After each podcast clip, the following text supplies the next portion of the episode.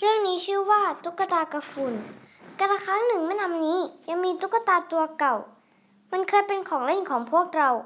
เคยเป็นของพวกเขาของพวกเธอ เมื่อการเวลาผ่านผ่าน มันยังปั้นจิ้มปั้นเจอ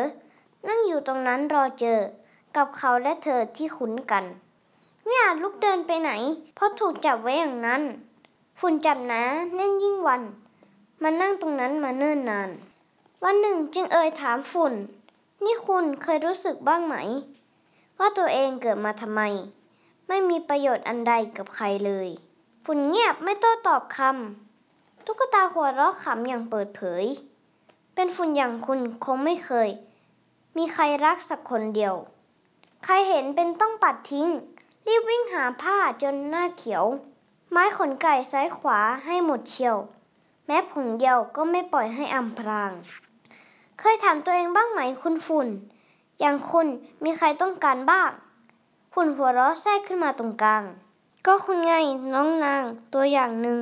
ดูเผินๆฝุ่นคล้ายไร้ประโยชน์ แต่ขอโทษคุณอ่านนึกไม่ถึง ผงฝุ่นเทามีคุณค่าอยู่อย่างหนึ่ง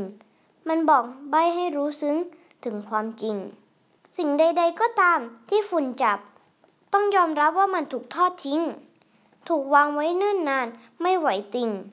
เจ้าของไม่สูงสิงไม่ใส่ใจ ฝุ่นนี่เองเป็นตัวเตือนเจ้าของ ให้หันมองสิ่งของที่ลืมไว้ ปริมาณฝุ่นคือดัชนีความใส่ใจ ฝุ่นหนาไปความใส่ใจคงน้อยเกิน เหมือนเธอไงน้องนางตุ๊กตาเก่า ความผูกพันกับพวกเขาที่ห่างเหิน จนฝุ่นเกาะใช่เพราะเหตุบังเอิญ ถูกหมางเมินฝุ่นเพิ่มเริ่มพักพิง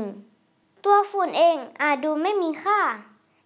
นอยู่ตรงหน้าก็ปัดทิ้ง แต่ฝุ่นบอกกับเจ้าของถึงความจริง ปัดฝุ่นทิ้งจะได้กลิ่นความทรงจำบางของเก่าคือของรักที่เราลืม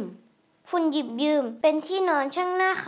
ำ ประโยชน์หนึ่งของฝุ่นผงดำๆมันบอกให้เราจดจำว่าเคยลืม จบ